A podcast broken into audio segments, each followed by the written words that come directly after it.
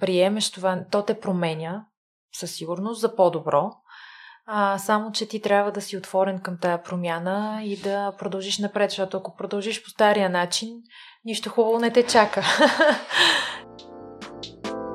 Доктор Полина Лъжанска е медицински онколог и създател на фундацията Победи рака, провокирана от желанието и да помогне на хората с онкологични заболявания да имат по-добро качество на живот и да скрепи доверието между лекар и пациент.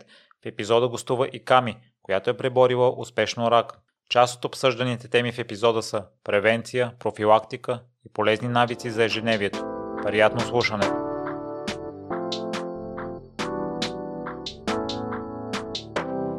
Здравейте, Ками и Поли. Благодаря много, че откликнахте и двете на поканата.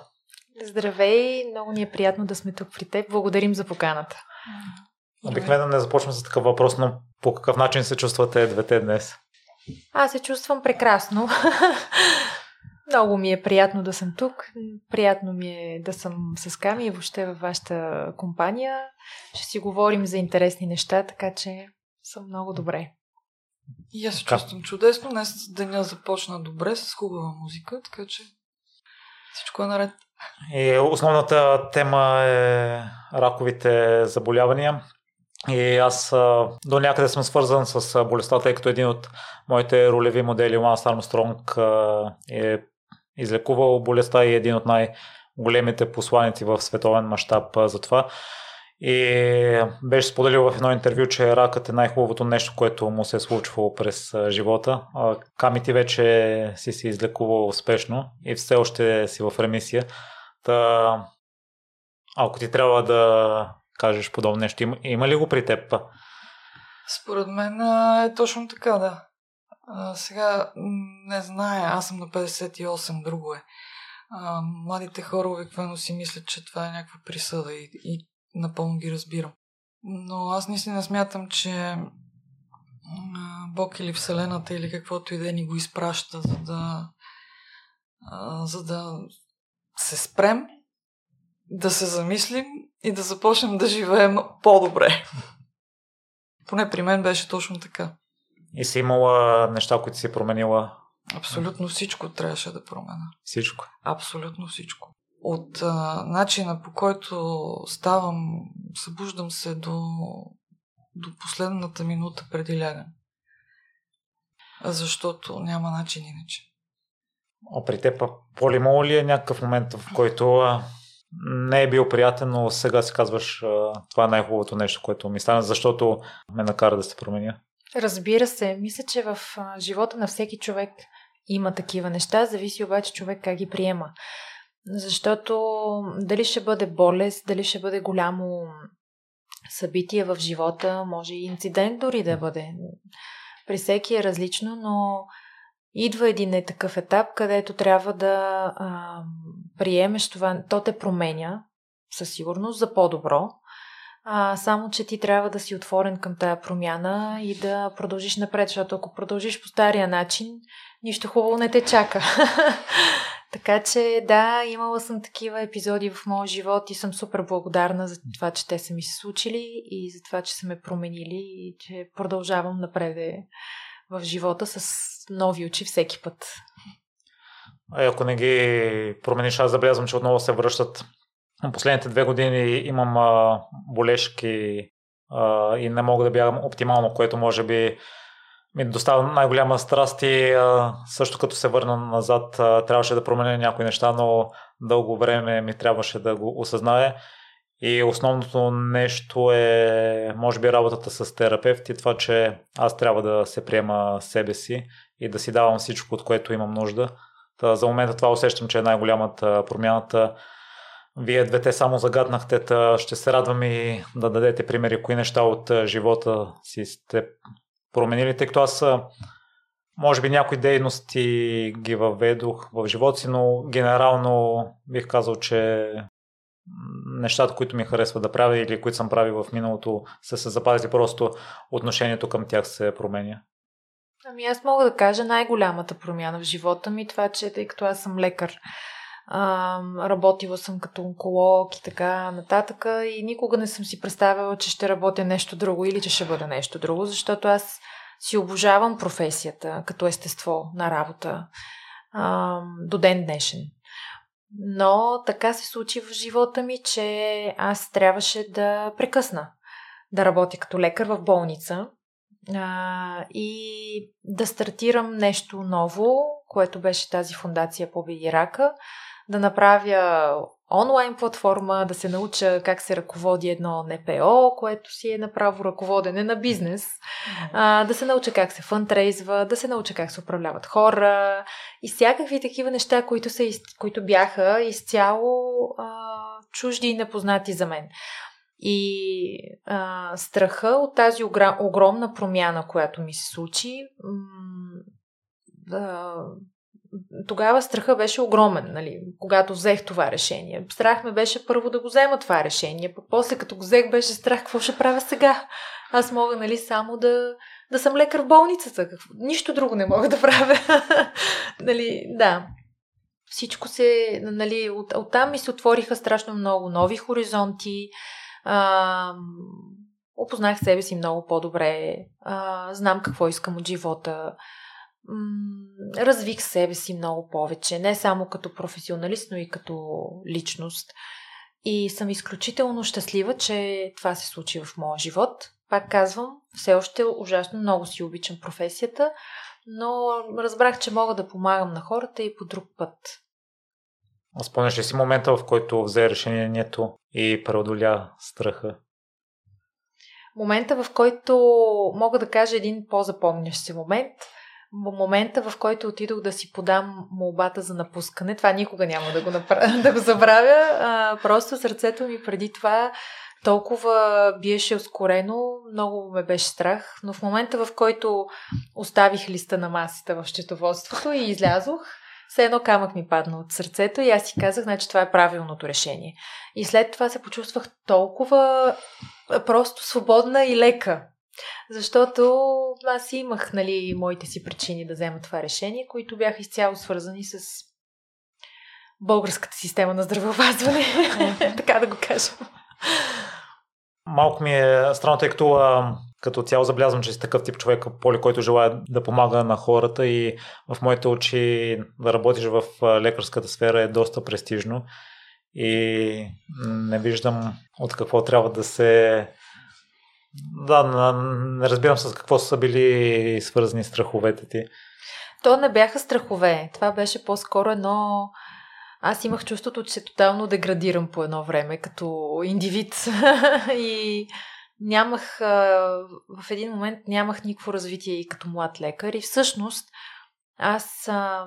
Даже не говоря и за заплащането, защото аз осъзнах, че заплащането е не, че в смисъл, всеки лекар трябва да си получава пари за това, което прави, но това въобще даже не беше основното нещо.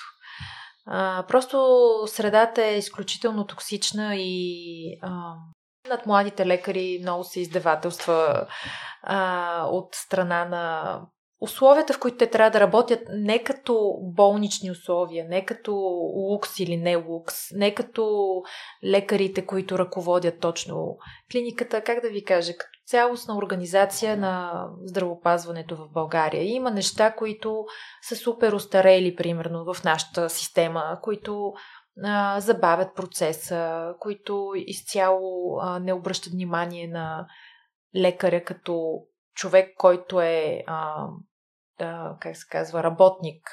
Никой не обръща внимание на това, че лекаря може да бърне аут. Да, това даже не се приказва. нали, той работи като роб безкрайно много и, и в един момент бърнва аут и никой не, даже не го забелязва. Това се едно е нещо съвсем нормално. Както и да е, има страшно много проблеми, които може би не е сега мястото тук да ги разказвам, но а, с две думи, ако не, не бях женена за мъжа ми, който е в България и който няма как, нали, или поне така решихме, нали, да не се местим навън, аз щях да замина за чужбина да бъда лекар там.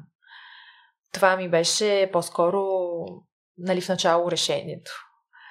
После се разви това нещо по друг начин и така.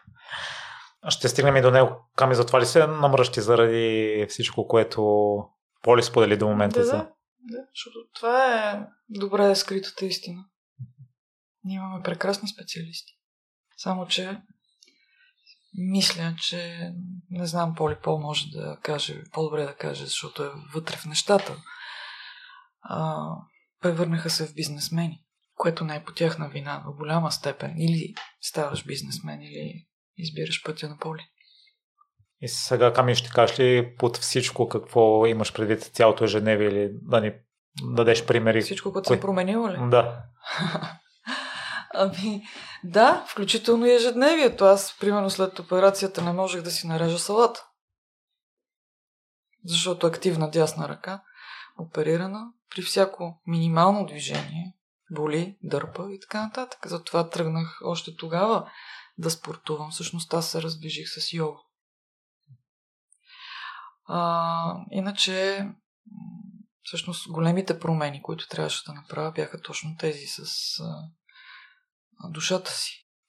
Аз цял живот съм работила нещо, което не е било точно моето, но ми е помагало да мога да живея един, така да кажем, добър живот. Или да си го кажем направо, изкарвала съм пари. А особено когато се роди детето, беше ясно, че аз ще си го гледам сама. И тогава вече носиш отговорност за един друг живот, който всъщност раждането започва след раждането. И тогава беше още по-фатално. Което ми е докарало неведнъж и на мен бърнаут и депресии и всякакви такива неща, които стоят нелекувани и до днес. Недолекувани. И това води до сериозни проблеми. Във всичко. В контакта дори с най-близките хора. В твоят път през живота. И аз трябваше да седна и да реша първо какво ще правя със себе си, какво ще работя, защото очевидно не можеш да продължиш да работиш това, което до сега.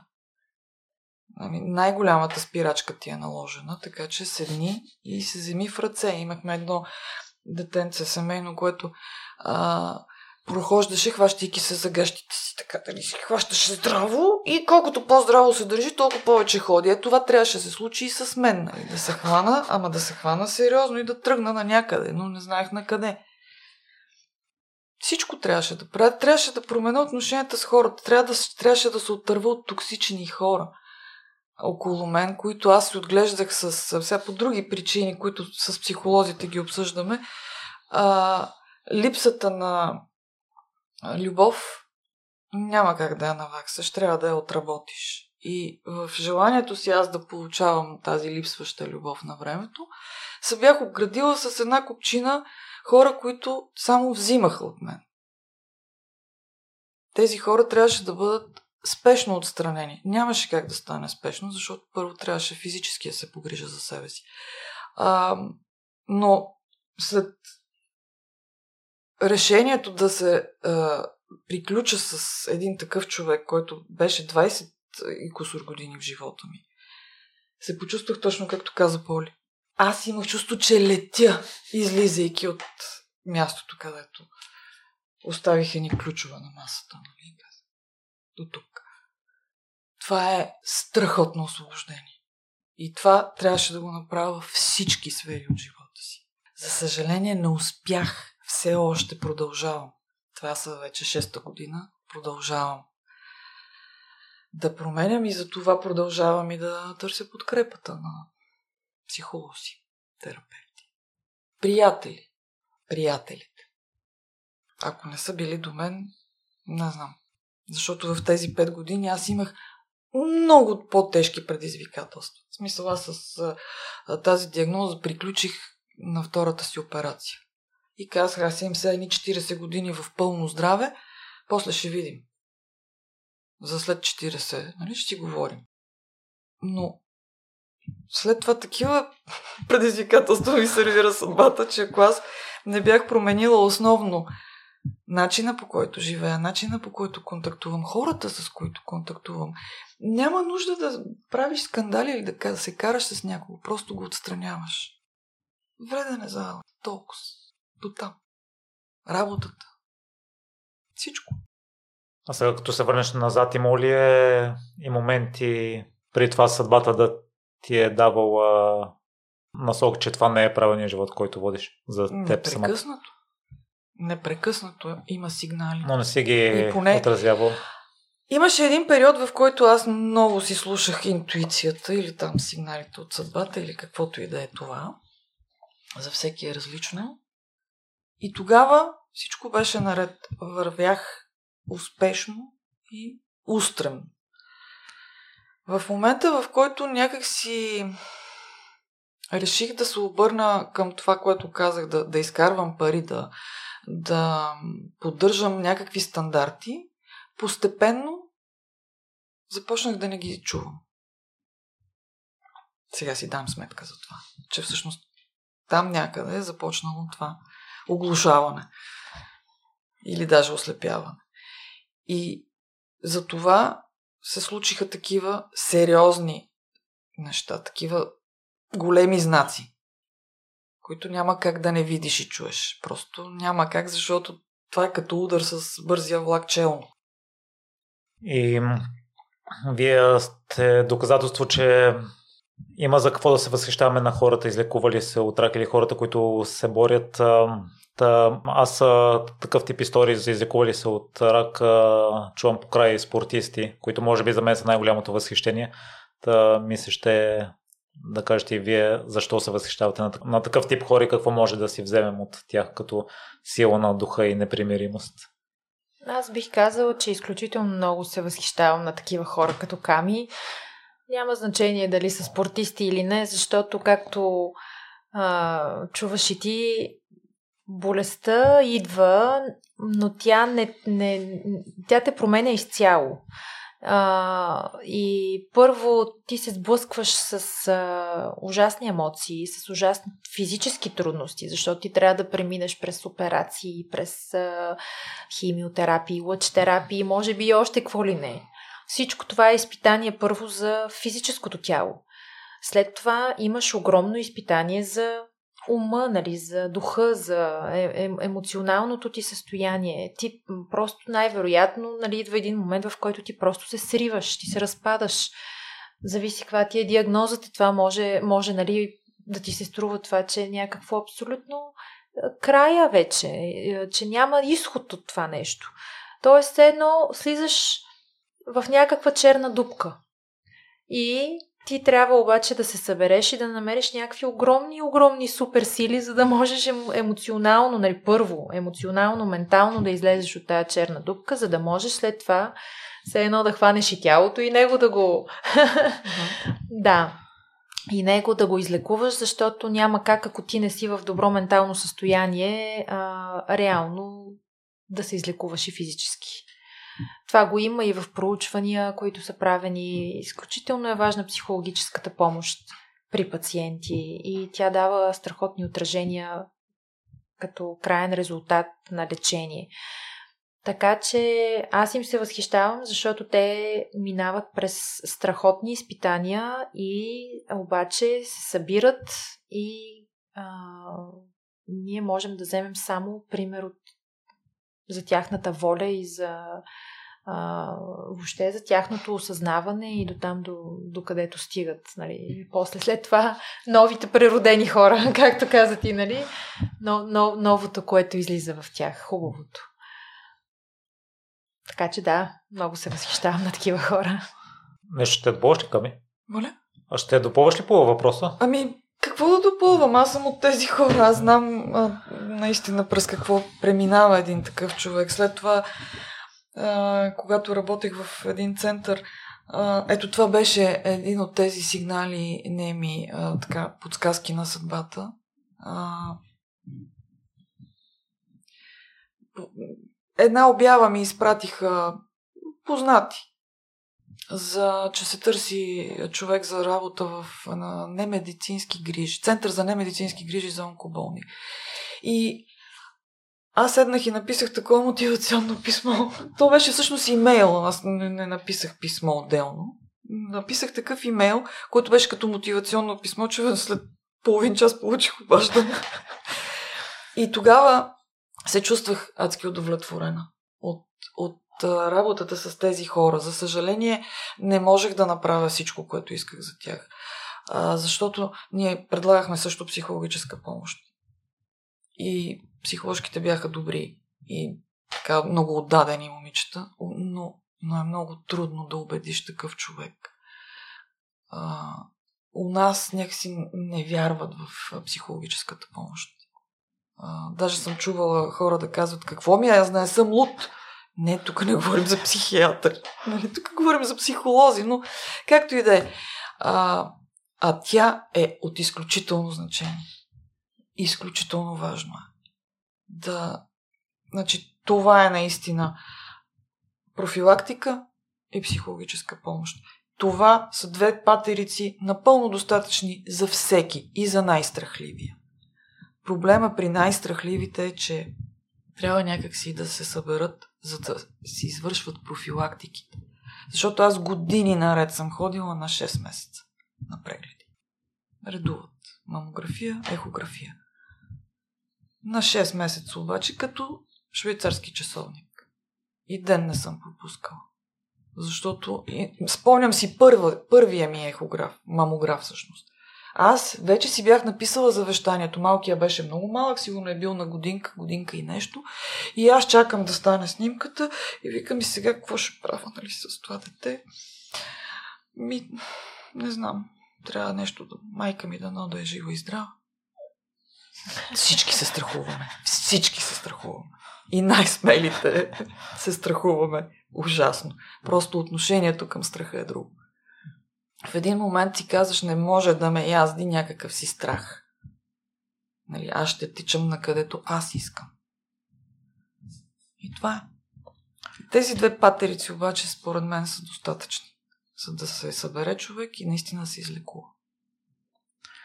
Ние в предварителния разговор си говорихме за важността на профилактиката. Кои са необходимите изследвани или профилактични процедури, които трябва да посещаваме годишно и това само за рака ли въжи или генерално за нашето здраве? О, разбира се, генерално за нашето здраве е хубаво от време на време да се пускат някоя кръвна картина, да се вижда как са бъбреци, черен дроб. Но а, то е много индивидуално според човека, според неговата а, медицинска история, според а, фамилната обремененост също така, ако има за различните видове заболявания. Така че а, в зависимост от риска се определя и на колко често трябва да се правят профилактични прегледи. За всяко раково заболяване има всъщност не е за всяко, извинявам се. Много малко ракови заболявания имат профилактични прегледи изобщо.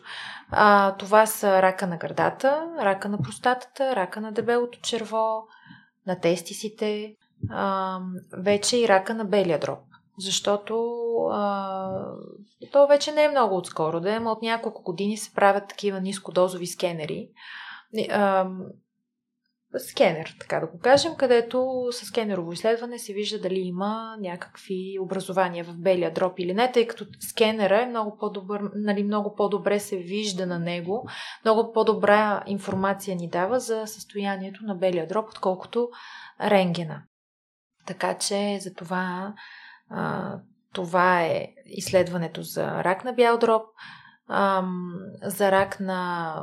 А, а, извинявам се, също гинекологичните раци, това също го забравих. Гинекологичните тумори, това си е гинекологичен преглед, който трябва да си се прави веднъж два пъти в годината от всяка жена. А, там си се преглеждат органите и там всичко се вижда. Няма, няма да се пропусне нищо, ако се ходи често. Същото е за рака на гърдата. Там е ехография или мамография или понякога и двете, зависи пак казвам от риска на жената. А, при рака на дебелото черво е колоноскопия. Пак, зави... Частотата пак зависи от а, това дали има фамилна обремененост, дали има а, склонност към образуване на полипи. Хората с по-висок риск си го знаят това нещо и те си ходят често, но иначе след 50 годишна възраст е хубаво веднъж на 3-4 години да се прави по една колоноскопия. Преди беше 5 години, между другото, сега малко по-малко. Ам... Качиха бройката.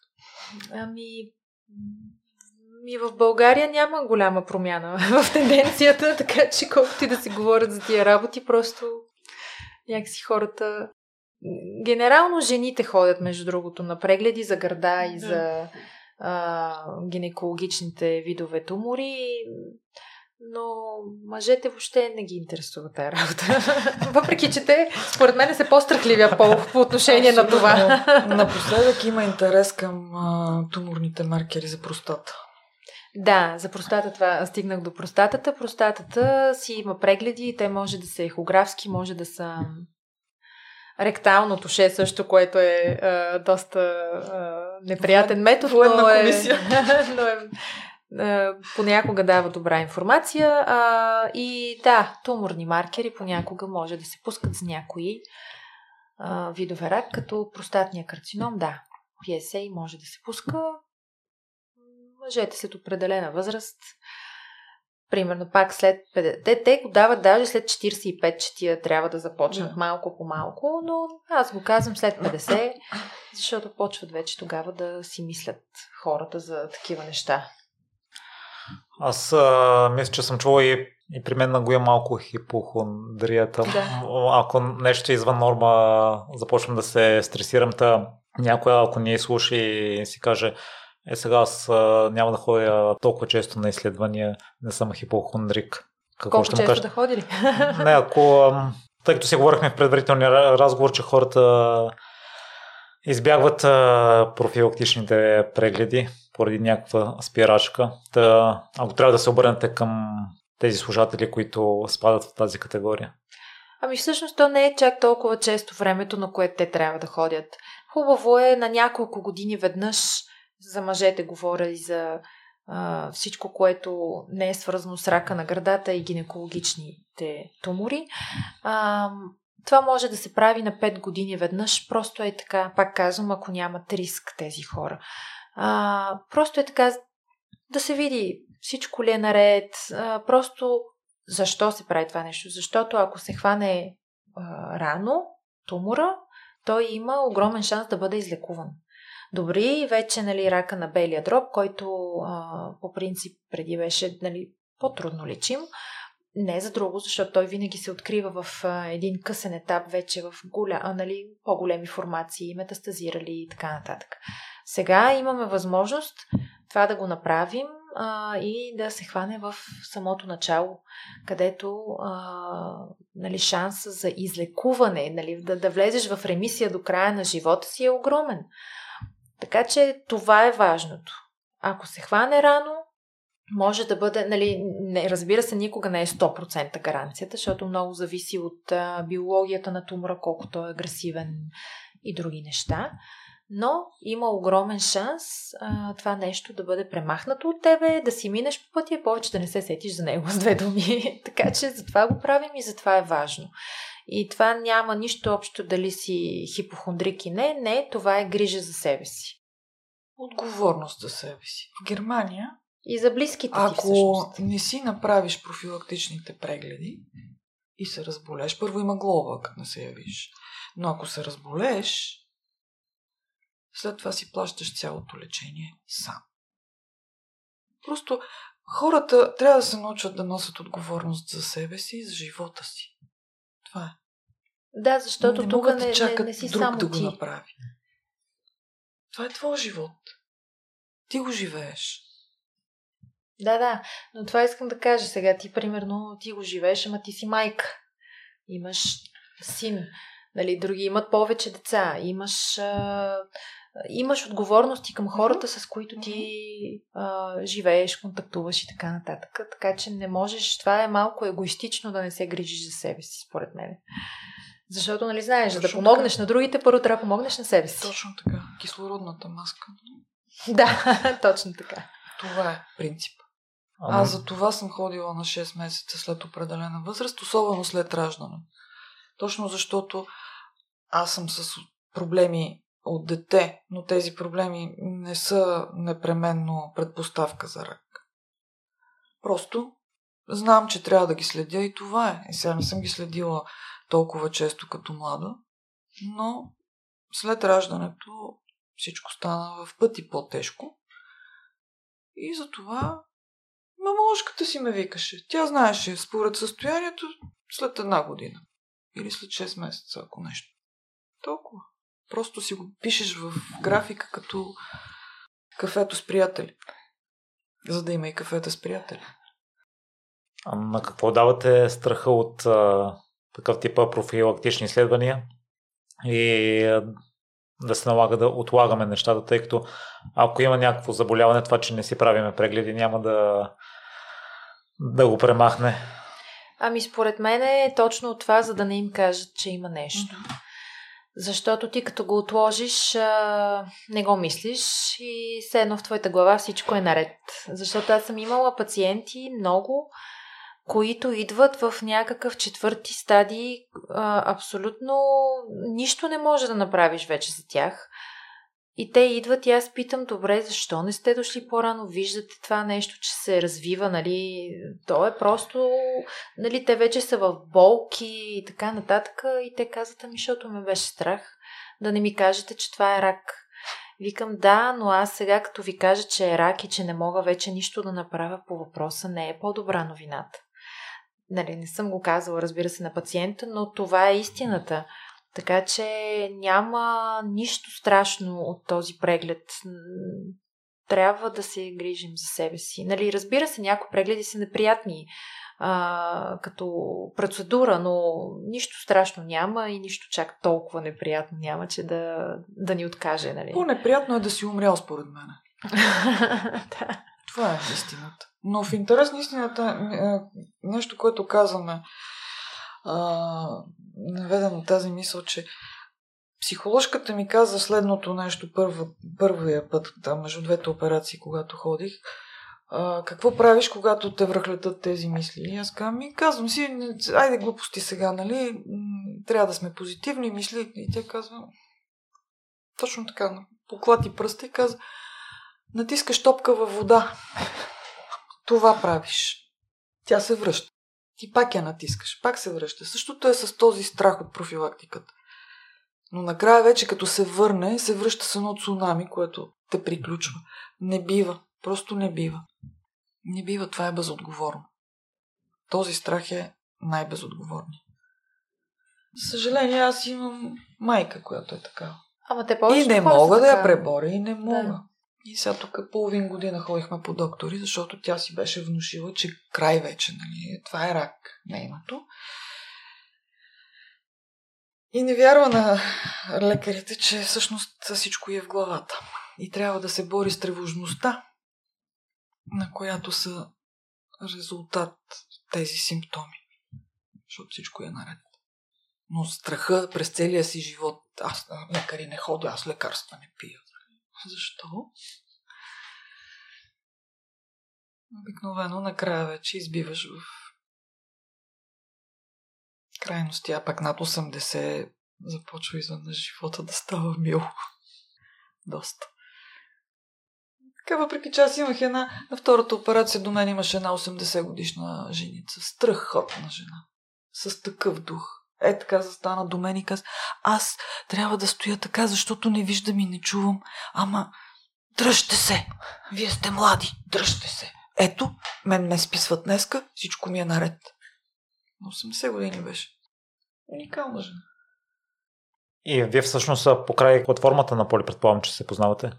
Care или е друга връзката? А, Ние се запознахме да. в центъра за...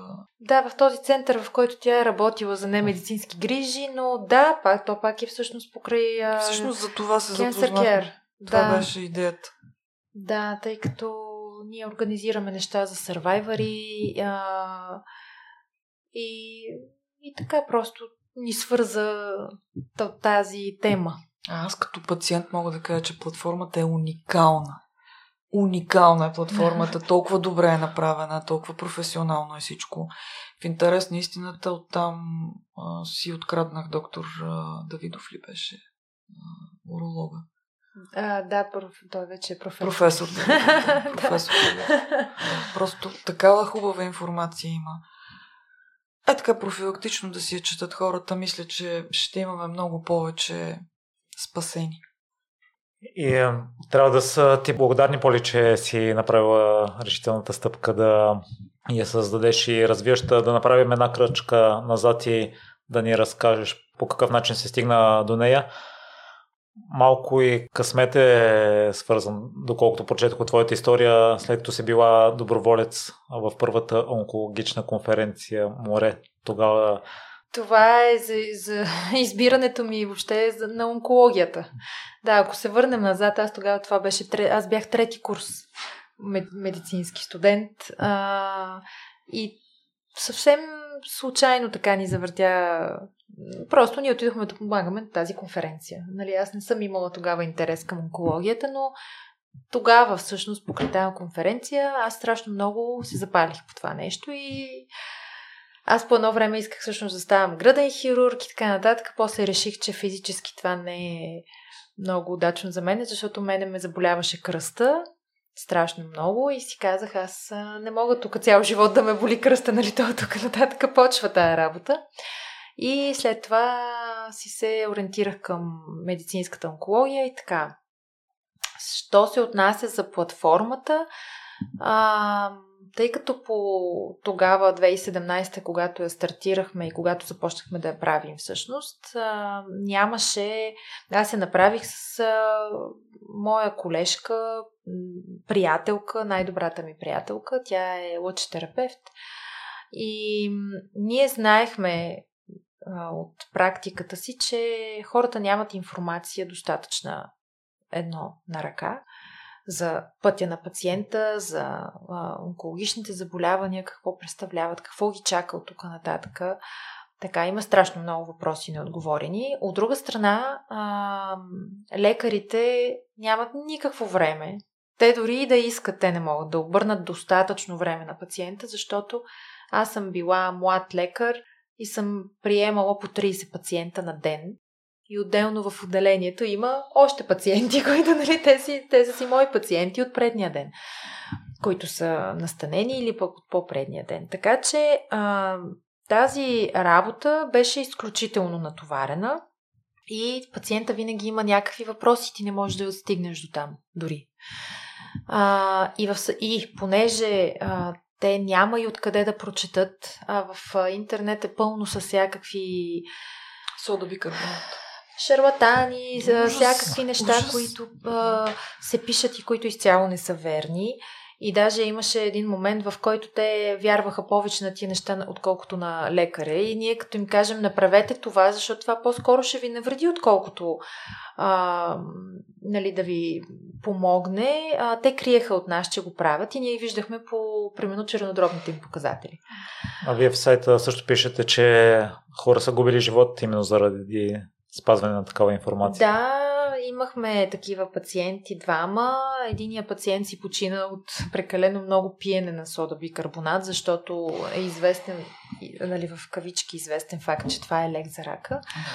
А, другия едва го спасихме общо взето, защото а, тялото минава в а, а, просто, нали, то, то си има един баланс, тялото, хомеостаза се казва. И когато мине в а, в все едно в кисела или в по-алкална среда, то губи своя баланс и съответно жизнените функции не могат да съществуват в а, това състояние. И те минават в алкалоза, т.е. нали, тя содата, тя си е алкална и ти непрекъснато алкализираш организма, което той няма нужда от това и му променяш реално баланс. И всъщност е много по-трудно да извадиш човек от алкалоза, отколкото от ацидоза. И, а, и аз тогава, защото ти тогава почваш да се ядосваш как може, нали? Това е онкологичен пациент, той дори не е починал от заболяването си, той е починал, нали? Ти се ядосваш как може това той да го прави. Но ти осъзнаваш, че той няма, за, той няма откъде да прочете. Той се бори за живота си и той е готов да направи всичко. И за него сода бикарбонат не изглежда нещо страшно. Тя се ползва всеки ден от нас и ние не, не умираме от нея, нали? А, и така с времето осъзнах, че всъщност те не са виновните хора. Те вино, виновно е, не знам кой е виновен, но просто няма информация. Нямаше нито един сайт, в който да има някаква систематична информация, пътя на пациента. Въобще това не се засягаше. И така ние всъщност направихме този сайт. А, това беше много голяма картоска работа и гледахме да сме по възможно най-добрите модели, нали, такива каквито ги има в света. Взаимствахме информация от Американската асоциация на медицинските онколози, която си е най-така не най-напредналата, но да кажем, че най-новите неща обикновено излизат там, а, нали, в Штатите и след това идват към Европа. Обикновено е така, но разбира се, а, винаги си има а, изключения, различни случаи. А, така че тогава ние бяхме първия сайт, който предоставяше това нещо. Сега, нали, малко по малко почнаха да се създават и други такива. А, и ние много се радваме от това, защото вече като, излез, като влезеш в интернет и като напишеш примерно рак на бял дроб, не ти излиза сода, сода бикарбонат. ами ти излизат а, сайтове, в които има сертифицирана информация, достоверна, която е потвърдена от лекари. Така че аз смятам, че това е успех. Точно. да. Точно така. Това е много важно. Защото за патериците, за които говорих, трябва да има информация. Преди това няма как да стигнеш до тях. А, и освен също да допълня, тъй като а, това е много сложна материя. Много, много сложна материя и ние се опитвахме да я направим по възможно най-разбираемия език за човека, който не е медицинско лице. Той, нали, той няма нужда да ги разбира тия неща. Той, той си е нали, човек, който, примерно, някой автомонтьор. Аз не съм автомонтьор, нали, не мога да разбирам тия неща. Аз като отида там съм като в смисъл, все едно на китайски си говорим. И е съвсем нормално да е така. Така че а, се опитахме тия сложни материи всъщност да ги смелим на по-така разбираем и достъпен език, така че да може всеки човек да ни разбере. Аз правилно ли прочетох за теб, Поли, че в началото на следването не си искала да се обвържеш дългосрочно с медицината, тъй като постоянно е трябвало да надграждаш? Аз в началото... А... Къде го чете това? Имаш, не знам, че го има. имаш само две-три интервюта и да. някъде от... Всъщност... Защото в момента, ако тотална нагласа би трябвало да ти се променила, тъй като такава е специалността, че... Да, разбира се. А, значи, тъй като аз имам една година фармация съм учила и да, Мене ме беше страх да в началото да запиша медицина, защото викам, бе, къде сега ще уча аз цял живот? Няма да стане това. А, и като влязох в фармация и тогава просто си казаха, бе, чакай, аз мога много повече. На мен все едно не ми стигаше това, разбирате ли, беше много смешно. Викам, не, не, отивам си аз медицина и като влязох в медицина, на мен си ми хареса страшно много и всъщност много ми харесваше това, че аз трябва да надграждам непрекъснато. Просто не го осъзнавах тогава. Ти на 19 години. 19 години. Да.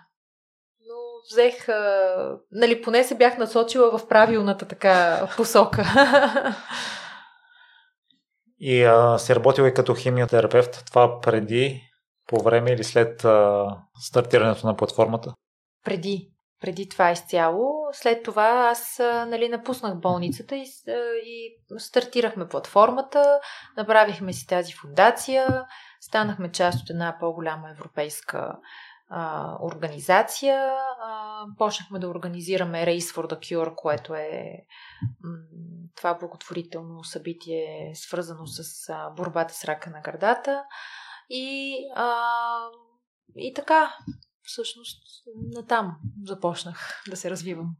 А ще ни разкаже по какъв начин ти се отразила ментално работата като а, химиотерапевт, тъй като на мен ми се струва доста ментално изтощаваща да си постоянно в тази среда с хора, които се борят, някои предполагам отчаяни, вече сподели, че и смъртни случаи също има.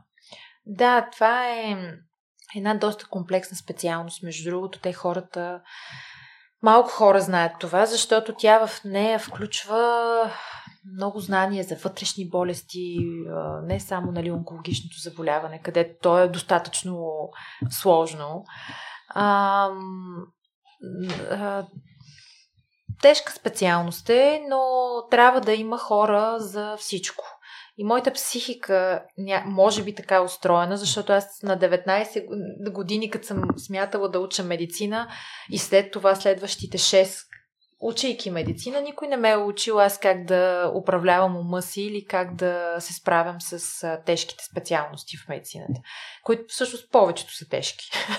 Няма какво да се лъжим. Ам, просто аз някакси така бях устроена и може би това пък а, а, спонтанно го учих и от моите колеги, нали, които си бяха от години в а, химиотерапевтичната сфера.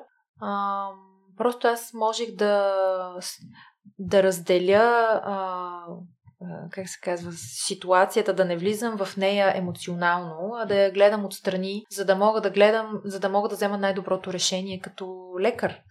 Защото аз ако вляза в... Не, че не помагам на хората, не, че не, не ги изслушвам и не разговарям с тях, напротив. Но емоционално не се а, свързвах с ситуацията и с болката им, защото тогава ти не може да издържиш на това нещо.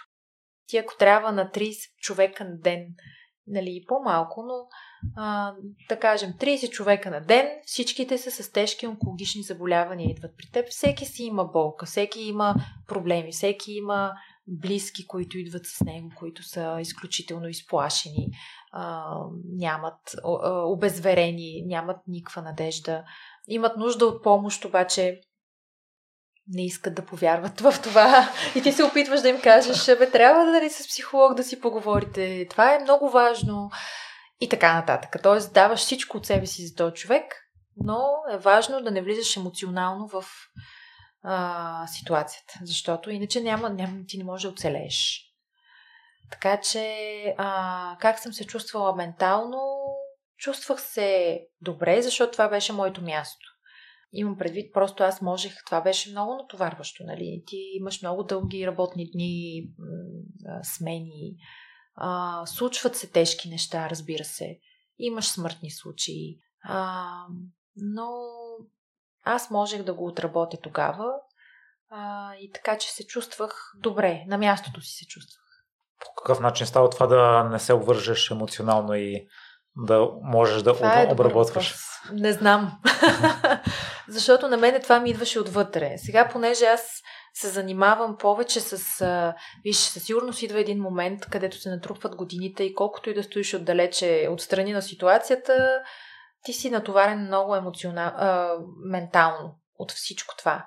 И ти трябва, като лекар и като, както казах, първо трябва да помогнеш на себе си, за да помогнеш на другите, трябва да намериш а, нещо, с което да можеш да се справиш. Дали ще е психолог, дали ще е йога, дали ще е някаква друга духовна пътека, каквото искаш, каквото работи за тебе. За да можеш ти това нещо, което се натрупва в тебе, да го изкарваш и да се едно парата да а, освобождаваш от себе си. А, иначе бърнваш аут. А, така че, а, пък аз а, нали, някакси не, не достигнах до там, защото не съм работила чак толкова много години, но сега, а, въпреки това, нали, аз се занимавам с йога и с духовни неща и а, осъзнавам какво съм правила, без аз да го разбирам, че съм го правила. Как може да останеш отстрани с осъзнаване? Просто ти знаеш, че това е ситуацията, ти осъзнаваш каква е и осъзнато трябва да знаеш, че ти трябва да останеш да я погледнеш като наблюдател отстрани. Това е което трябва да направиш. Всъщност то не е изобщо сложно, но в момента в който се случи тази ситуация, ти трябва да веднага да се сетиш, че това трябва да го направиш, ако не ти идва отвътре. И, йогата и духовните неща сте ти помагали да отработваш на подсъзнателно ниво, сега като се върнеш назад? Ами не, аз тогава не съм се занимавала, аз даже не съм не, че не съм знаела за тях, но въобще не съм имала нужда от тях. Но а, сега осъзнавам какво съм правила тогава а, а, съвсем спонтанно. А, но в един момент нали, спонтанността не е достатъчна. Трябва да можеш да менажираш нещата, защото а, иначе ще се объркаш, ще се изгубиш и а, просто ще станеш един изнервен човек, който Няма да помага никого. не помага нито на себе си, нито на хората около него, нито на пациентите си. И сега малко ще ни разходиш ли през предприемаческата ти кариера, след като а, стартираш платформата, тъй като беше сподели, че и там се отваря един нов свят. Аз а, съм минавал няколко предприемачески курса. Не е по-лесна задачата. Предприемачеството си е много трудно. А, то си е специфично, трябва да имаш специфични знания. А, ами, аз а, записах се на курс по предприемачество в Станфорд. Изкарах го, беше страхотно. да, а, след това а, започнах да чета много а, за НПО предприемачеството, защото да кажем, че то е една идея по-различно. Но аз определено исках а, тая платформа и въобще този проект да бъде като един стартъп изграден. И да може той в един момент самостоятелно да се финансира и а, хората, които вътре а, работят в този проект, да бъдат а, млади, креативни. Не само, не, не е въпросът даже за младите изобщо. Трябва да са креативни, трябва да са предприемчиви, трябва да имат а, дух да а, поддържат каузата и а, да работят за каузата, в смисъл да я разбират, така че да са възможно най-полезни за хората, защото в крайна сметка ние това правим. Ние трябва да сме полезни за хората. Ам... И така малко, м- моят съпруг много ми помогна, тъй като той пък е в тези среди, той много добре разбира и знае какво е предприемачеството. Страшно много съм научила от него. Стъпка по стъпка стигнах и до ам, един наш общ познат, Владо Борачев, който е мой коуч и аз съм а, а, всъщност част от неговия лидерски курс а, през 2020 година. Това беше нещо много хубаво за мене. Не само ме научи на нови неща, но и ми свери часовника аз къде съм а, защото аз не, не съм имала нали, голямо самочувствие, че съм страшен предприемач, понеже нали, хора с години наред цял живот се занимават с това, пък аз нали, изведнъж започвам. Но това ми свери часовника така и с а, други хора в а, другите хора, които бяха от курса и аз а, там направих страхотни запознанства, имаме страхотни приятелства с някои от тях и това беше супер ценен опит. Много хубав, много ценен опит. Така че благодаря на Владо за това. А, и така, и всъщност ти като влезеш в една пътека, тя винаги си те учи и непрекъснато излизат нови предизвикателства, ти непрекъснато трябва да се учиш. Така че стъпка по стъпка няма невъзможни неща, всичко става, само да имаш желание. И преди отново да се върнем на рака, ми е любопитно, Поли, а след лидерската програма, кои неща си взе най-много и разви допълнително в себе си като лидер и като управление на екипи? Ами точно управлението на хора, а, взех си най-много за това как се управляват хора, как се управлява как се прави структурата, а, как се менажират отношенията между тях. А, научих се на дипломатичността, която а, много исках всъщност това да развия в себе си. Научих се на това. А, но това е да знаеш как да вдъхновяваш хората, да ги дърпаш напред, да, да ги развиваш. Това всъщност също много ми беше важна точка, че лидера а, той развива хората си, дава им непрекъснато поле за изява и ги стимулира да а, вървят напред. Дори аз а, а, сега съм планувала за нашия CEO на фундацията също да мине такъв лидерски курс при Владо. Така че а, научих се как да развивам хората си. А, ние си бяхме сплотен екипи преди, но а, някак си добавих а, следващо ниво към израстването на хората в моя екип, което смятам, че е изключително важно. Кои са? Може ли да дадеш някакви примери, които са топ 3 според теб за необходими за развитието на хората в екипа ти? Първо трябва да има доверие между екипа, трябва да има и доверие към а, лидера, който ги води. А, това е най-важното. А, оттам нататъка а, има ли до не знам топ 3 точно, но това ми е топ 1. Защото ако има доверие оттам нататъка, всичко може да постигнеш с тия хора, защото вие сте като едно семейство, което а, има еднакви ценности и а, еднакви цели. И, а, а и, най- и друго важно нещо е, че нови хора, които идват в екипа, те трябва да се съобразят вече с изградената структура на а, мисия, ценности и цели.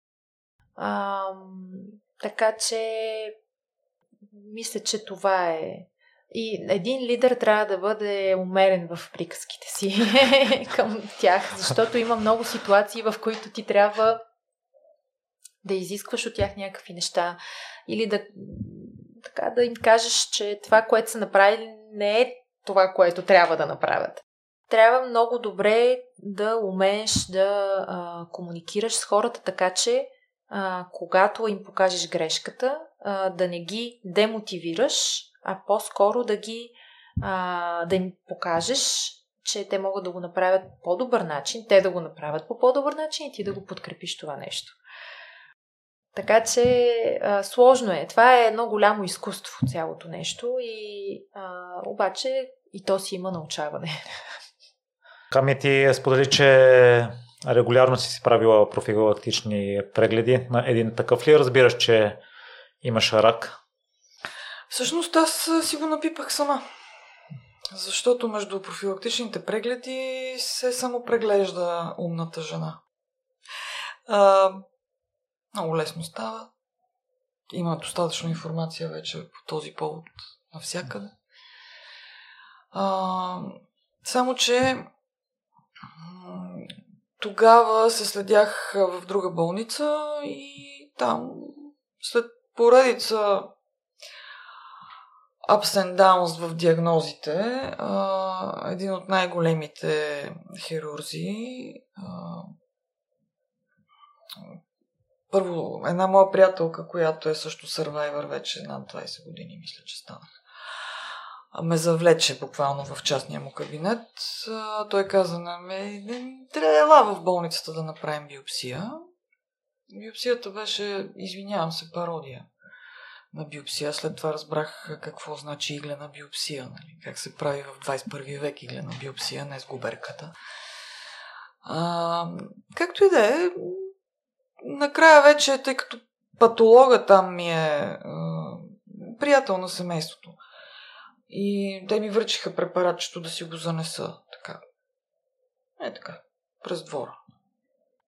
И как, какво е това, бе? Защо? Какво, нали? Гледа, капе, гледа, капе. Казва ми, виж какво. Или няма нищо, или не е взел биопсия откъдето трябва. Защото само съединителни клетки имат. Съединителна така. И направи си една мамография, да ти е мирна главата. Направих си мамография, нищо. Нищо малигнено, ама нищо. Нали, там някакви а, кисто, такива подобни истории. Моите гърди са кистозни, нищо страшно. Една година по-късно, всъщност аз в този момент решавам, че ще смена болницата, защото се нагледах на отношение към болни хора и то тежко болни. И как не мога, аз просто ако дойда още веднъж тук и ще убия някой, не си струва. Да, една сбирка на випуска сме с а, моя приятелка и с ученичка от първи до 12 клас сме били заедно, която се оказа, че аз нямах идея. Тя трето поколение лекар, а, баща и дядо и обаче професор Йошинос Гърл. Нали? Оказа се, че тя е онколог. Нали, горе-долу някаква такава подобна история, само че тя в онкодиспансера първия випуск без разпределение. И се оказва, че това е фатално, защото те не могат да си намерят работа тия хора. Както и да е. Мога ли да се следя при вас? Можеш, разбира се. С най-модерната техника разполагат в интерес на истината. И а, година по-късно, защото не може мамография, нали, следим го нещото. А т.е. през цялата година През цялата нищо. година нищо. Е, ехография. Ехография, което А, няма как. На... При ехографията решиха, че не е нещо фатално. Аз не напипвах промени. Същата лещичка, която си бях напипала нали, в началото, си стоеше там. Просто си стоеше. А ти успокои ли се, тъй като ти си Аз мислиш... успокоих, да. Аз успокоих, след като ми казаха нали, в другата клиника, че няма нищо, че малигнени няма никакви образования. Добре. И а, отивам на мамография с мисълта, че си е нормална профилактична мамография, всичко ми е наред, само че правим с контраст. Точно бяха въвели нов метод с контраст. А, явно нещо е светнало. Каза ми, искам да направя биопсия, за да сме сигурни всички. Направихме след един ден биопсия. Понеделник, сряда, петък са моите събития. В петък излязоха резултатите. Каза ми, че а, тук има и клетки, дето не искам да са в твоето тяло. И в вторник бях при хирурга. Си записвам час. И това всичкото, тъй като бях взела погрешно направление за... Тук ще засегна и другия проблем с плащането и с пътеките и с всичките тия штуроти в нашата здравна система. А, бях взела погрешно направление за мамография. Но тя каза, аз не мога да ти направя мамография. Много е скоро. Дай да видим първо на ехографа. Ако реша, че си струва, ще направи мамография. Обаче, нали, реши, че не си струва и след а, още 6 месеца ще направим мамографията. Но аз вече не можех да взема направление, защото един път годишно. Това е положението.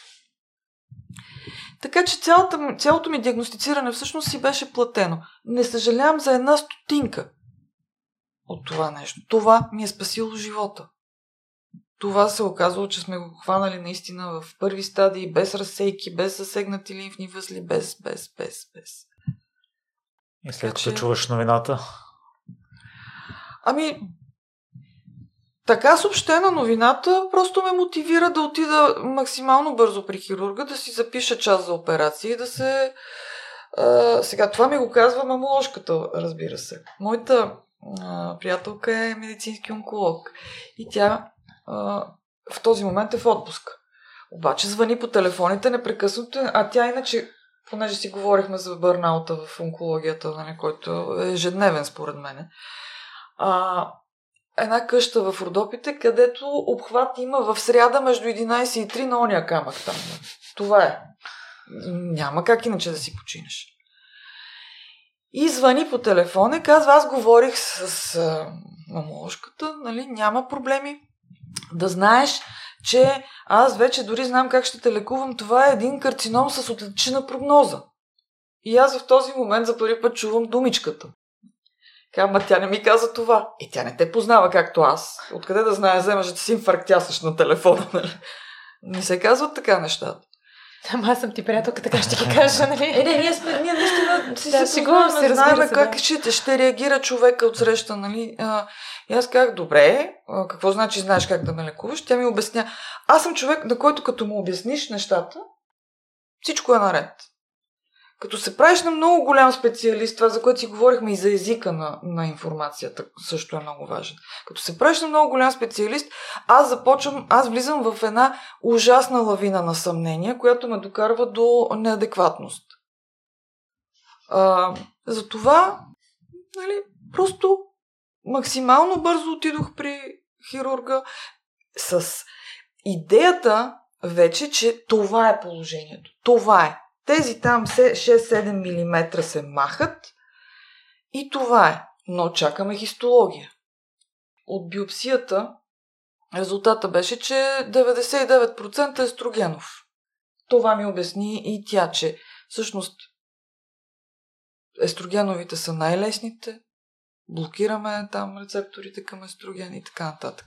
Разбира се, трябва да се види а, възли как са. Така. Аз отивам с мисълта, че тъй като аз съм нали, много такъв а, голям борец, всичко ще пребора на този свят, а, но не трябва да имам химиотерапия. Не трябва да имам химиотерапия, защото тя ще ми увреди всъщност целият организъм. Аз ще бъда болна едва ли не през цялото време и няма да имам толкова сили да се боря с основното. Въпреки, че нали, химиотерапия, както и да е. Това са такива ни разсъждения на човек, който хем а, гледа да, да е смел, да не го е страх, хем да хем се притеснява, разбира се, от всичко. И си спомням как дотича професора, който ме оперира а, между там пишеше си изетата, правеше не знам какви неща, още водеше и курсове на специализантите. Тича, отваря вратата, нали, влиза с каста и каза, нито един лимфен възъл. Дойдоха. Айде. И хуква обратно. И аз в този момент си Боже, благодаря ти. Аз наистина, нали, аз си го направих. Това е силата точно на духовните пътеки, за които и Поли говори. Аз медитирах в тази болница от сутрин до вечер. Имах си медитация за сутринта, медитация за вечерта и едни утвърждения от Полуис Хей, колкото и да се смеят някои, те помагат. Които аз си повтарях през цялото време в останалите нали, минути, когато, разбира се, не си говорим с момичетата. Станах учредител на клуба на амазонките в съответната болница. Защото ние не сме болни, ние сме амазонки. Просто да не ни пречи на тетивата, нали? махаме там. Та така. А, след това настана объркването вече. Явно мозъка ми реши, че ще вземе ръководството в свои ръце. В процеса на ревисия? Не, не, не. Между двете операции, когато излезе, излязат резултатите от тези резекционни линии и се види, че има или няма докарциномни клетки, т.е. нещо, което може да стане рак. Трябва да се вземе решение от онкокомитета дали да се прави лъчетерапия или мастектомия. Обикновено правят лъчетерапия. Обикновено повечето хора избират а, лъчетерапията, защото съхраняваш гърдата. Само, че аз през цялото време съм се отнасяла към а, тези неща доста така хумористично. Доктора беше много сърдит, като отидох и казах, че искам мастектомия да направим. Как такава хубава операция ти направих органо съхраняваща? Защо сега? Виж какъв хубав лифтинг съм ти направил. Към да, да, ама нютунката. Какво ще я правим? Пак е в дисбаланс, нали? Така де. По този начин реагирах тогава. И след това явно се стреснах. Вече бяхме назначили часа за а, втората операция и нещо Бавно ми зарастваше лимфната резекция и това ме извади от а, медитативния режим. Бавно зарастваше, трудно зарасна още. И явно това ме накара да се замисля, нали, ама, абе, ако има пък нещо, нали, дето. Тогава трябваше да влязат психолозите вече с конкретни буквално с конкретни техники, спешни такива бързи. Защото някои хора ходят цял живот на психоанализа, но има моменти, в които ти трябва нещо за, за до седмица да те събере.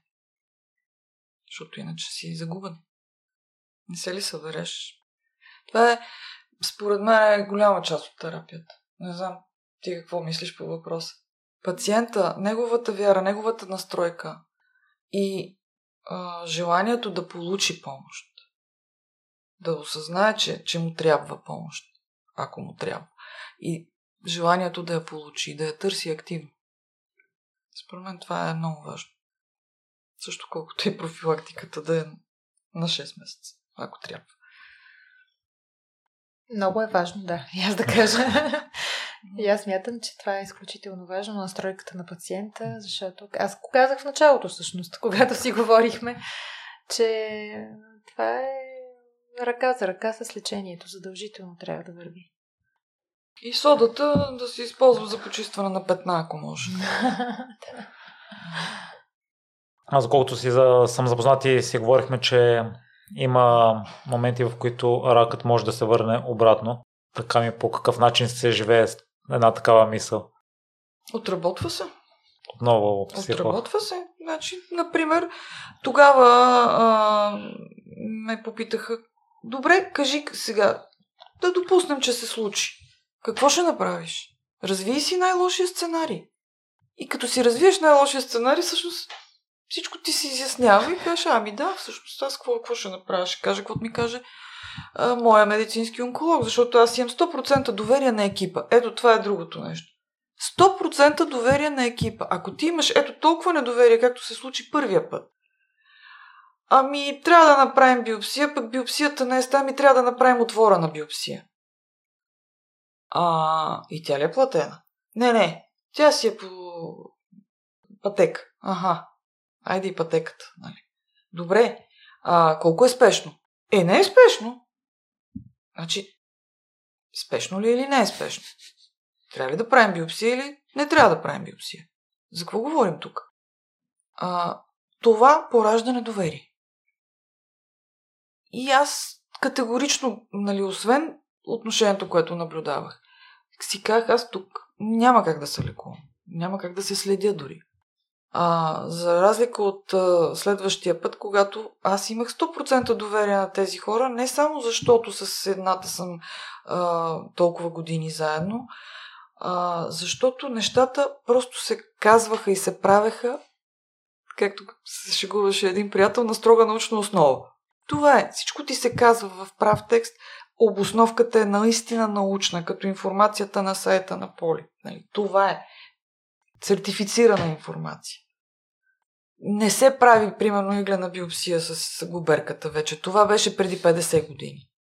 Сега тук един разрез, един пистолет, който излиза и стрелва, защото нали, голяма, големия ужас на всички. Как? Ми те като вадат иглата ще разнесат клетките по цялото ти тяло, нали, по целия път. И ми да, като е с иглата нали, на кошетката в приемното и ръгаш е така произволно, без дори да опипаш къде ръгаш, какво правиш? Тогава се запознах с тази процедура. 45 минути под трансдюсъра. От тук, от там, тук, от там. За да, се, за да е точно, защото пък и 6 мм са си предизвикателство, нали? Да влезеш в тях. Така, и тези 100% доверие също са част от терапията. Там нататък аз съм спокойна, че да, ако се върне, аз знам при кого отивам. И какво правим? Аз съм в добри ръце. Аз имам две места, в които като вляза, те са такива здравни заведения. Едното е мястото, където родих сина си и другото е тази клиника, където се проследявам, а, където аз знам, че съм в сигурни ръце. И гледам там да се случват нещата. Изобщо за здравето ми и здравето на семейството ми. Говорихме си, че превенцията е най-важна за профилактиката. Изяснихме нещата, мисля. Ми аз мисля да. Тя превенция и профилактика. Да, да, а, защото от, от, от превенция има и други части да засегнем и тях. Да, Та, да. Затова питам за профилактиката нещо допълнително. Не, аз мисля, че казах всичко. Превенцията е лайфстайл. Да, съм се ориентирал от а, сайта и съм си извадил храна, движение и справяне с а, стрес. Успоредно да. с профилактиката имаш и категория за вакцини, но там не съм влизал. Да, аз мога да кажа. Добре, и след това ще минем на останалите. Добре. За вакцините първо. А, за вакцините, те са за, а, само за определен вид рак. Това е а, рака на шийката на матката. Да, рака на шийката на матката, ко- който се причинява от HPV вирус. Human Papilloma вирус се казва. И всъщност за този, тъй, тъй като това е вирус, нали, не е а, не е, а, основната причина не е генетичното изменение на клетките. Нали, то следва, но първопричината е заразяването с този вирус. А, това заразяване става по полов контакт и чрез полов контакт и а, та, вакцината се прилага на а, млади момичета, вече и всъщност е одобрена и за момчета, преди да са полово активни, за да могат да се предпазят от а, този human papilloma вирус. Той, ако се заразиш с него, изобщо не е 100% сигурно, нали, че ще развиеш а, туморни клетки, но може и да развиеш и той е причината за а, огромната част от а, туморите, видовете тумори, които се образуват на това място. Това е за ваксините. И останалите три области със сигурност биха ни подобрили начина на живот във всяка сфера да ги правим ежедневно, не конкретно за превенция от рака. Да, да започнем с движението. В сайт пише, че дори 30 минути ходене на ден могат да имат голям ефект върху здравето ни. Разбира се, просто те в днешни дни застоявалия начин на живот е много голям проблем и хората не го осъзнават, докато не станат вече на някаква възраст, където почват а, а, нали, да ги боли нещо, да, да имат някакви, някакви проблеми с тялото си, без значение в каква насока. И чак тогава се сеща, че всъщност това може да е от застоялия начин на живота.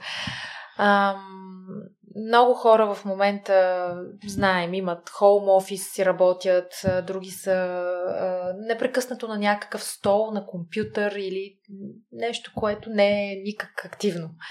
И е много важно да намерим време в ежедневието си, в което да няма значение каква ще бъде активността, фитнес, ходене, бягане, колело, абе, нещо, което ти доставя на тебе удоволствие и което, защото това, освен за физическото здраве, е много важно и за менталното здраве. Пак по същата причина, защото всичко се раздвижва, метаболизма се раздвижва, нали, проветряваш си главата, както се казва, и просто стартираш наново. Ставаш много по-креативен, много по-ефективен и поддържаш така едно добро здравословно състояние. Да, не е необходимо да влизаме в екстремности. Не, не, не, въобще не става въпрос за това. Просто трябва да има някакъв баланс във всичко, което се прави в живота. Ние си говорихме в предварителния разговор, че Ками ти си доста активна с това, работиш и с треньор. Да, да. Аз цял живот съм била активна. Обедена съм даже, че в тази година, между първата и втората а, мамография, а, нещата си, се задържаха такива каквито са, благодарение точно на лайфстайл. Аз се храня без месо и млечни от доста време, а, от преди диагнозата. Непрекъснато нещо спортувам. Аз съм и инструктор. Първо бях по аеробика, след това водна аеробика, вече с годините. След това, междувременно бях и по каратиска. Изобщо, аз цял живот нещо правя, особено след като реших, че ще наруша всички забрани, които ми бяха наложени като дете, нали, да не спортувам, да не се натоварвам и така нататък. А, защото аз, това съм аз. Това е, моя организъм е такъв. Аз, аз се разболявам, когато се заседя или залежа. Не дай Боже. И след двете операции, защото те бяха през месец и половина, общо взето така дълъг неактивен период, аз се чувствах много зле. Ма всичко ми се беше обострило по гръбнака. Аз имам 5-6 диагнози само между 5 и 6 шиен. Отделно си имам протрузия L5S1. Нали, гърба ми не е в цветущо състояние, но благодарение на движенията и а, така профилактични някои а, неща, които правя, няма проблеми. След втората особено, аз ходех е така с гъната. Всичко ми беше болезнено. И трябваше просто в момента, в който вече можех да, да се движа малко по-активно, започнах от начало. В началото само с ходене. И упражнения, които са за раздвижване на операцията, на оперираната ръка и съответно целият раменен пояс. Защото а, на всичкото отгоре много зле се отразяват гръдните операции изобщо на стойката ни. А тази стойка нали, компенсират тук мускулите и сухожилията, се събират още повече, са наранени по някакъв начин. И като си така, и мозъкът ти решава, че ти страдаш. И започваш наистина да страдаш. И всичко има значение за нашето състояние. Включително от време на време да изправим гърба, да вдигнем братичката малко. И тогава мозъка решава, аха, добре сме, значи, можем нали, да бъдем весели, усмихнати, щастливи. В момента аз правя а, в някои дни над 25 000 крачки. Сега, имам тази възможност. От две години нещо живея в център. Почти. И навсякъде почти мога да ходя пеша. И го правя.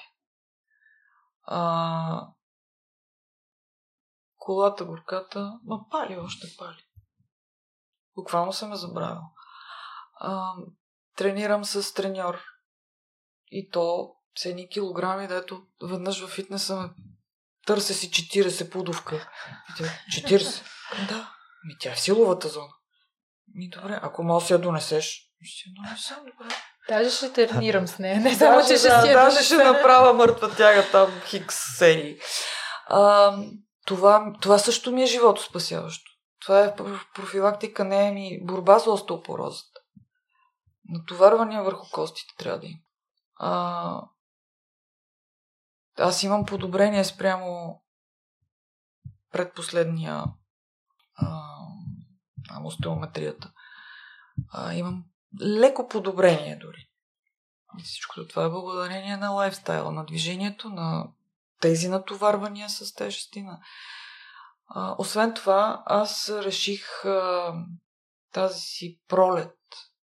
Нелепо си щупих метатързална костица на стъпалото, падайки от един стол, на който се бях покатерила да взема нещо.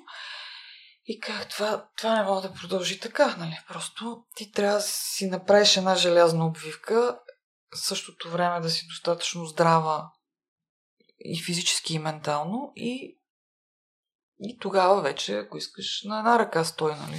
Обаче нещата трябва да се правят осъзнато. И така. И тренирам два пъти седмично за сега.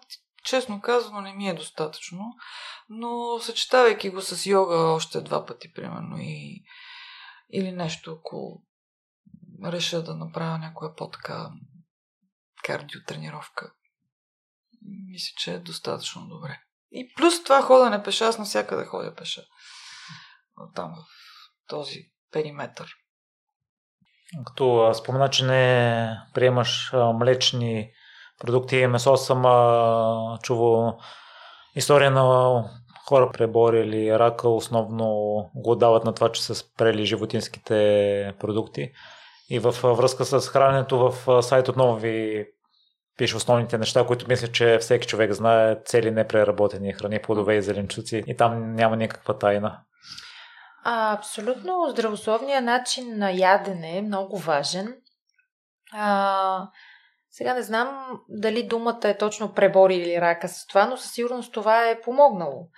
А, защото, пак казвам, то като те застигне това нещо, ти правиш промяната и вече нали, търсиш къде да промениш. И като промениш начина си на ядене, по-скоро а, нали, това е допълнително вече в дългосрочен план все едно да предпазиш организма си от, нали, особено на, на дебелото, рака на дебелото черво, то е там доказано, че червените, особено тези обработени меса, шунки, всякакви там колбаси, точно така, са изключително канцерогенни и абсолютно водят до образуване на тумори в дебелото черво. Така че колкото може по-малко трябва да седат ако може изобщо не се ядат. Аз, например, също съм вегетарианка. Не, нали, хапвам млечни, но а, също месо не ям. То при мен стана постепенно, между другото е така спонтанно с годините. И въобще не ми липсва това нещо. Така че ние сме пример, че се живее и без тия работи. Не, в интерес истината, аз с млечните имам проблеми от много малко. Просто а, те ме надуват някакси, правят ме тежка, правят ме, тежи ми стомаха. Това а, всъщност за първи път тази професорка, за която говорихме, че ме оправи с диета и диета. Тя беше първата, която ми спря месото и млечните. И аз се чувствах прекрасно тогава, въпреки че има един шок в началото, ти някакво да ядеш реално, защото толкова си свикнал с този начин на хранене, че виж сега какво трева и вода. Нали, какво да правя? Един таратор не може да си направиш. Тогава нямаше альтернативни продукти. Сега вече има всичко, можеш спокойно да, да наваксаш. И, и разбира се, продължавам. Аз хапвам. Не да не ям съвсем. Вече започнах всичко а, накрая ми се накара онколожката и каза, престани вече, ти се измъчваш. Нали? Яш и пи каквото искаш, просто смярка. Да, спрямо, трябва да има баланс. Спрямо твоето желание. И аз започнах да хапвам от това, от това. Още повече, като започнах тежките тренировки, трябваше да пия протеин задължително, ако а, искам изобщо да а, нещо да се случи, не да съм кожа и, и кости буквално, нали, без нищо под тях. А, протеина ми беше грахов, разбира се, и до ден днешен си пия грахов протеин, защото другите са млечни и отново имам проблем с това, а не а, толкова с а, животинско, животинския происход. Но хапвам, но купувам от една определена ферма, за която знам, че продуктите са добри, чисти, по-малко, от време на време. И всъщност най-много, което купуваме е айрян кисело мляко. Това е от време на време. Те имат един страхотен кашкавал, който аз е, е, на времето 70-те години ядяхме такъв. А, но маничко защото Тук е важно уточнение искам да направя, че по време на химио и лъчетерапия е много важно обаче да се храниш да, с а, много пълноценна храна, защото организма тогава отслабва и тогава не е време за диети. тогава няма нещо, което да трябва да се изключи. Да, месото може да изключиш, но а, всичко останало трябва да се яде на пълни обороти. Примерно там има едни митове за захарта, че не трябва да се яде пак казвам, всичко трябва да е в баланс, нали? Не да се тъпчеш с сладки неща. Кило и така. захар на ден. Да, но това няма да ти помогне да пребориш рака, защото той е толкова добре васкуларизиран, т.е. има кръвоносна система, много по-добра от не знам който и да е друг орган, сигурно в... Собствен метаболизъм даже. Да, собствен метаболизъм. Това ще е последното нещо, което ще умре, ако ти спреш захарта. А за в същото време захарта е много важна. Тя е основен, основно гориво на клетките, особено на мозъчните клетки. Така че а, много е важно, че по време на терапия не е време за диети. Трябва пак да си се храниш, нали, здравословно, хубава, чиста храна, но не е време за диети. Аз си признавам даже, че понякога съгрешавам с емоционално хранене. Това е положението. Ми не мога. Нещо съм депресивна, нещо. Отивам, взимам си един пакет чипс, взимам си един сникърс. Е, ма то трябва да има чи идеи, не може. И ги изяждам в този ред. Нали? не може. Чипса, след това сникърса. Аз също обичам такива неща сега, нали, да не се... С един сладолет от тези, нали, с... А, моите любими са с шоколад и ядки, ако може да е черен шоколад, нали, и ядки. Това е любимото ми съчетание. Или черен шоколад и малини най-хубавия, най-дебелия. Изяждам, всичко е наред. Има чит дей, това е. Но, нали, някакви такива... Ма той също е полезен за психиката. Така как е, ендорфини се отделят. серотонинче, шоколада. Да. И за справянето с стреса, всеки трябва да намери за себе си това, което ще му спомогне да, справянето на стреса като превенция или. Като... Да, като превенция. Да. А, според мен всеки трябва да си обръща внимание а, на психологическото състояние, защото а, всеки има с какво да се бори. Всеки има някакъв стрес в живота и просто трябва да се научи как да бъде управляван, така че, пак казвам, всичко е в баланс. Не може да нямаш стрес, той е полезен в крайна сметка, но той трябва, не трябва да излиза от някакви граници, така че да те разбалансира и да те вкарва в други нездравословни неща. А, сега, да, всеки си има начин за справяне. Това може да е физическа активност, може да е духовна, ак, духовни практики, а, а, може да са много други неща. Въпросът е обаче ти да си го намериш и да знаеш, че това е твоето нещо. За мен това е... Аз, аз без такова нещо не виждам как може един човек да има а, щастлив живот. Защото всъщност най-накрая ние се борим за щастие, нали? Всеки иска да бъде щастлив. Ако нямаш този тул, дето се казва, как, този инструмент в живота, ти не можеш да бъдеш щастлив.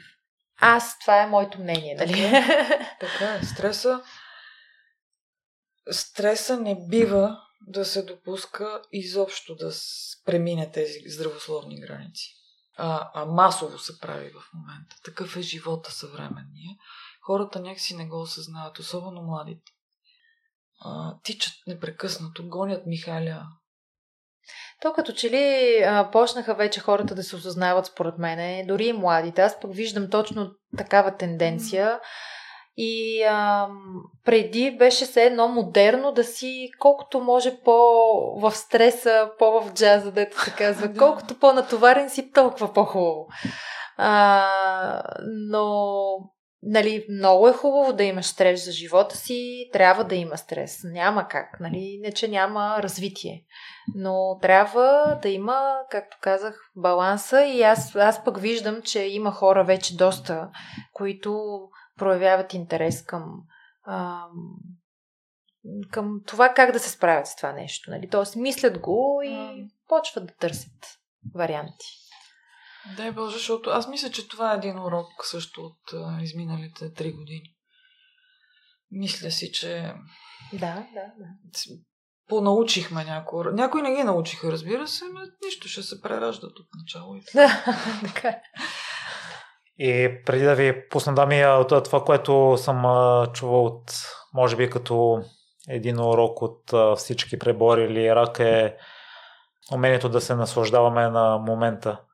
Това, което може би преди е минало така, че с едно изречение за послание за слушателите, които все нещо не са доволни или се, се обвиняват и пропускат да се насладят на дните, които имат. Не знам с едно изречение как да кажа. А, може би това, което си мислех с нощи. А, студ, наистина неприятен студ, мраз, вятър, а едни птички пеят. Ама пеят! Ето това е. Живота е прекрасен. Хора, живота е прекрасен и ние трябва да направим всичко възможно, за да му се наслаждаваме най-дълго. Аз бих казала, че е много важно да осъзнаем, че живота е тук и сега и че трябва да изживеем този момент с пълна душа и пълно сърце. Без страхове. Така че и по-малко да имаме притеснения за миналото и за бъдещето, защото миналото се е случило, бъдещето така или иначе ще се случи. А, няма нужда да влагаме прекалено много страх в бъдещето. Просто да осъзнаем, че в момента, тук и сега, това е момента, който ние осъзнаваме, в който ние живеем и че трябва да дадем всичко от себе си, за да може да го живеем по най-хубавия начин.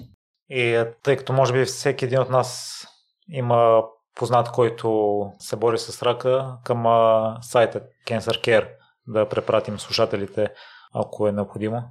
Разбира се, а, всеки, който има нужда да си отговори на въпроси, има нужда от някаква помощ, а, да потърси информация за каквото и да е свързано с рака, с пътя на пациента, с храненето, с а, психологическата помощ, е добре дошъл на cancercare.bg, където се надяваме да сме достатъчно полезни, за да му помогнем. Благодаря ви много и на двете за отделеното време, че споделихте информацията. Благодарим за платформата. И ние благодарим много за поканата. Беше ни много приятно. На мен още повече.